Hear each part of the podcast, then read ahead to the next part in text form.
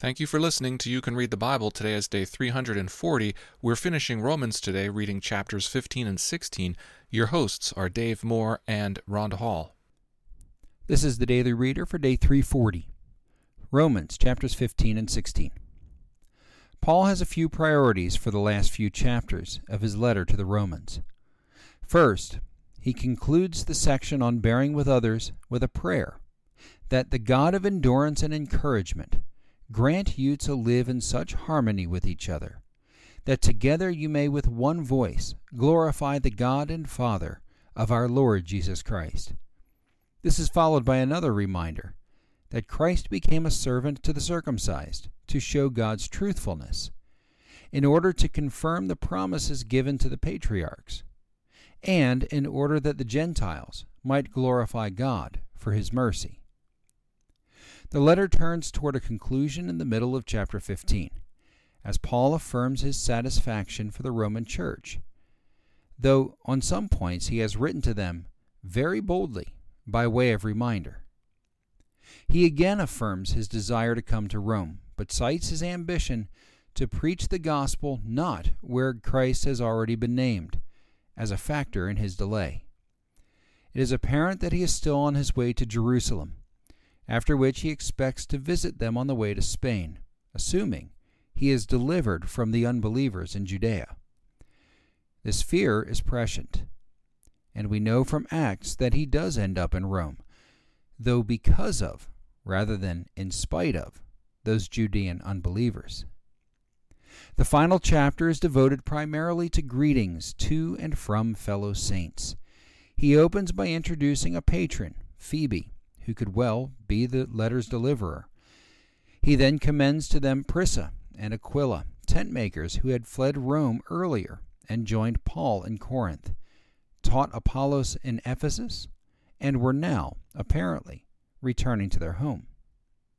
Among the other names, there could have been an additional traveling companion or brethren from around the city of hundreds of thousands of people. The greetings from Ephesus including Paul's scribe, host, and even the city treasurer, not only personalize the letter, but place it squarely in history. Pay attention to the final instructions and doxology. Last words in these epistles often possess a specific warning or challenge that Paul wants to make sure he includes. Today's caution about those who cause divisions and create obstacles may be general but connects with his instructions in the last half of this letter.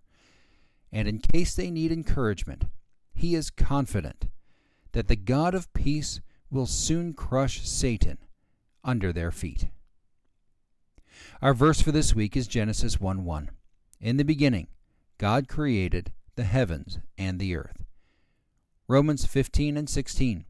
Now let's read it. Romans chapter 15. We who are strong have an obligation to bear with the failings of the weak and not to please ourselves. Let each of us please his neighbor for his good, to build him up. For Christ did not please himself, but, as it is written, the reproaches of those who reproached you fell on me. For whatever was written in former days was written for our instruction, that through endurance and through the encouragement of the Scriptures we might have hope. May the God of endurance and encouragement grant you to live in such harmony with one another, in accord with Christ Jesus, that together you may with one voice glorify the God and Father of our Lord Jesus Christ. Therefore, welcome one another as Christ has welcomed you for the glory of God. For I tell you that Christ became a servant to the circumcised, to show God's truthfulness, in order to confirm the, pro- the promises given to the patriarchs, and in order that the Gentiles might glorify God for his mercy. As it is written, Therefore I will praise you among the Gentiles, and sing to your name. And again it is said, Rejoice, O Gentiles, with his people. And again, Praise the Lord, all you Gentiles, and let all the peoples extol him. And again Isaiah says, The root of Jesse will come, even he who arises to rule the Gentiles. In him will the Gentiles hope. May the God of hope fill you with all joy and peace in believing, so that by the power of the Holy Spirit you may abound in hope. I myself am satisfied with you, my brothers, that you yourselves are full of goodness, filled with all knowledge, and able to instruct one another. But on some points I have written to you very boldly, by way of reminder, because of the grace given me by God to be a minister of Christ Jesus to the Gentiles in the priestly service of the gospel of God, so that the offerings of the Gentiles may be acceptable, sanctified by the Holy Spirit. In Christ Jesus, then, I have reason to be proud of my work for God, for I will not venture to speak of anything except what Christ has accomplished through me to bring the Gentiles to obedience by word and deed by the power of signs and wonders, by the power of the Spirit of God, so that from Jerusalem and all the way around to Illyricum, I have fulfilled the ministry of the gospel of Christ. And thus I make it my ambition to preach the gospel, not where Christ has already been named, lest I build on someone else's foundation, but as it is written, those who have never been told of him will see, and those who have never heard will understand. This is the reason why I have so often been hindered from coming to you. But now, since I no longer have any room for work in these regions, and since I have longed for many years to come to you, I hope to see you in passing as I go to Spain, and to be helped on my journey there by you, once I have enjoyed your company for a while. At present, however, I am going to Jerusalem bringing aid to the saints. For Macedonia and Achaia have been pleased to make some contribution for the poor among the saints at Jerusalem. For they were pleased to do it, and indeed they owe it to them.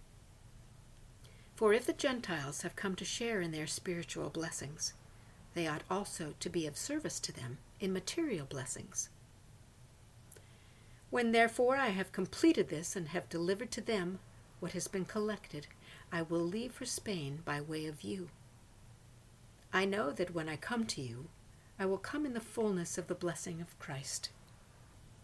I appeal to you, brothers, by our Lord Jesus Christ, and by the love of the Spirit, to strive together with me in your prayers to God and on my behalf, that I may be delivered from the unbelievers in Judea, and that my service for Jerusalem may be acceptable to the saints so that by God's will I may come to you with joy and be refreshed in your company.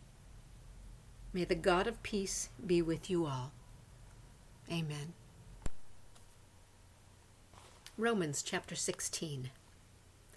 I commend to you our sister Phoebe, a servant of the church at Cenchreae, that you may welcome her in the Lord in a way worthy of the saints, and help her in whatever she may need from you for she has been a patron of many and of myself as well.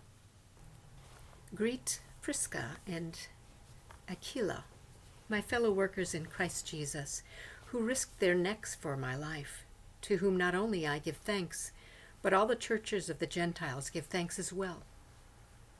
Greet also the church in their house. Greet my beloved Epaenetus, who was the first convert to Christ in Asia. Greet Mary, who has worked hard for you. Greet Andronicus and Junia, my kinsmen and my fellow prisoners.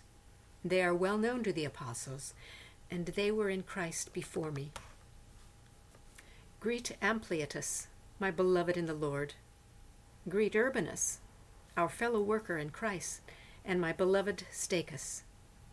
Greet Apelles, who is approved in Christ Greet those who belong to the family of Aristobulus. Greet my kinsman Herodion. Greet those in the Lord who belong to the family of Narcissus. Greet those workers in the Lord, Tryphena and Tryphosa. Greet the beloved Persis, who has worked hard in the Lord. Greet Rufus, chosen in the Lord. also his mother, who has been mother to me as well. Greet Asyncritus, Phlegon, Hermes, Patrobas, Hermas, and the brothers who are with them.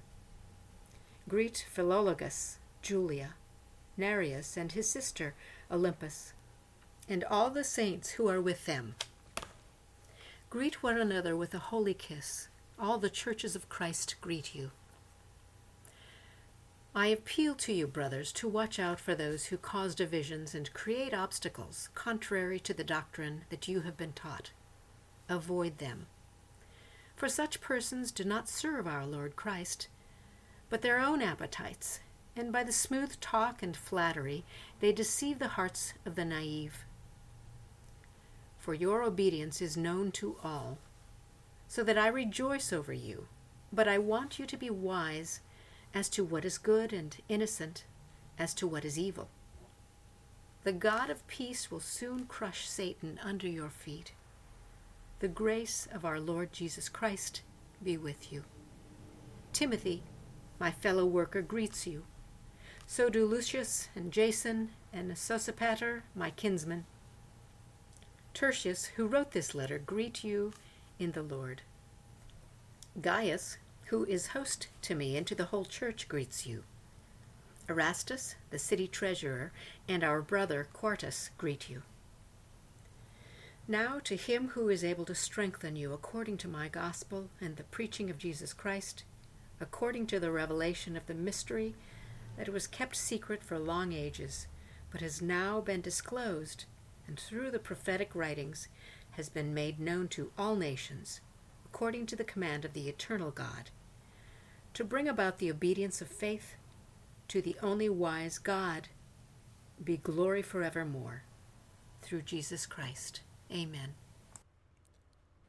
Thank you for listening to You Can Read the Bible.